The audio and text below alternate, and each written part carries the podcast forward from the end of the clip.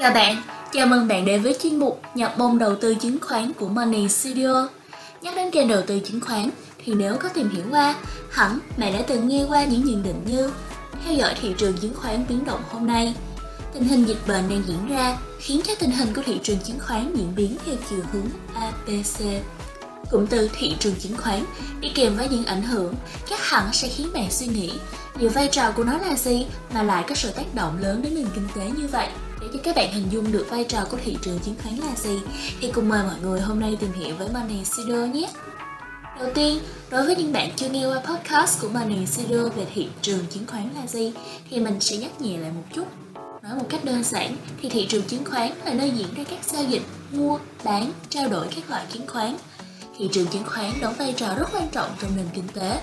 Trong đó có thể phân loại cụ thể vai trò của thị trường chứng khoán đối với ba đối tượng tác động trực tiếp lên nền kinh tế, đó chính là chính phủ, doanh nghiệp và nhà đầu tư. Nghĩ đến đây, chắc hẳn các bạn đang có cảm giác khá là vĩ mô đúng không? Gì mà chính phủ, doanh nghiệp, nhà đầu tư, rồi nền kinh tế. Nhưng đừng quá lo lắng nha, Money Insider sẽ giải thích một cách dễ hiểu nhất cho bạn. Trong nền kinh tế của chúng ta có một tình trạng xảy ra đó chính là xuất hiện hai trạng thái thừa tiền và thiếu tiền. Tiền ở đây là những đơn vị hay những người có dư giả tiền bạc nhàn rỗi, còn thiếu tiền là những người đang trong giai đoạn cần tiền để sản xuất hay làm ăn. Để giải quyết tình trạng này thì những người lãnh đạo, ở đây là chính phủ, mới tìm cách để điều tiết sự thừa và thiếu này bằng cách tạo ra những công cụ điều tiết dòng tiền. Mục đích để tăng giá trị thặng dư, để những người cần tiền có tiền để sản xuất kinh doanh. Từ đó, GDP của quốc gia đó sẽ tăng lên, kéo theo nền kinh tế phát triển hơn. Hiện tại trên thị trường có hai loại điều tiết, trực tiếp và gián tiếp.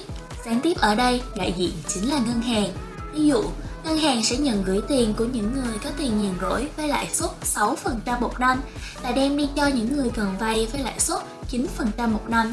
Câu chuyện này ai cũng có lợi. Người cho vay, đi vay hay thậm chí là ngân hàng.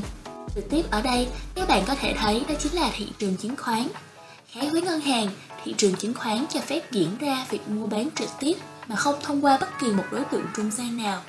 Ví dụ, bạn đang có một số tiền nhàn rỗi và muốn đầu tư để có thêm tiền. Bạn theo dõi trực tiếp những công ty đang niêm yết trên thị trường chứng khoán và chọn mua những công ty theo quan điểm chọn lựa của mình, rồi đợi công ty đó mang lời về cho mình.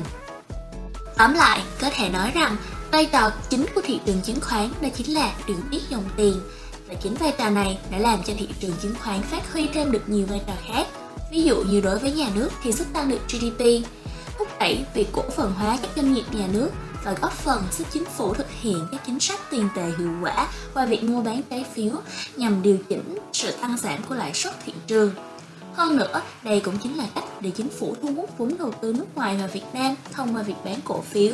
Đối với doanh nghiệp, thị trường chứng khoán là một giải pháp huy động nguồn vốn kinh doanh hiệu quả cho doanh nghiệp qua việc bán trái phiếu hoặc cổ phiếu cho các nhà đầu tư. Qua đó, doanh nghiệp vừa không phải đi vay vốn trả lãi cao cho ngân hàng, vừa tạo ra được tính thanh khoản linh động cho công ty. Thông qua chỉ số giá chứng khoán trên thị trường, thị trường chứng khoán giúp thể hiện chính xác và tổng quát các giá trị hữu hình và vô hình của doanh nghiệp cũng như nền kinh tế. Qua đó sẽ phát triển một môi trường cạnh tranh lành mạnh và công bằng. Từ đó góp phần làm tăng hiệu quả sử dụng vốn và động lực cho việc áp dụng công nghệ hiện đại và cải tiến sản phẩm, dịch vụ. Đồng thời, thị trường chứng khoán giúp các doanh nghiệp quảng bá thương hiệu của mình đến công chúng một cách hiệu quả, dễ dàng và ít tốn kém. Còn riêng với nhà đầu tư, thị trường chứng khoán cung cấp cho các nhà đầu tư một nguồn đầu tư đa dạng và tối thiểu hóa các rủi ro trong đầu tư. Qua đó, các nhà đầu tư có thể dễ dàng tìm được cho mình một doanh nghiệp phù hợp nhất để góp vốn đầu tư. Nói về vai trò của thị trường chứng khoán thì phải kể đến vai trò chủ chốt đối với ba đối tượng Money CEO vừa liệt kê.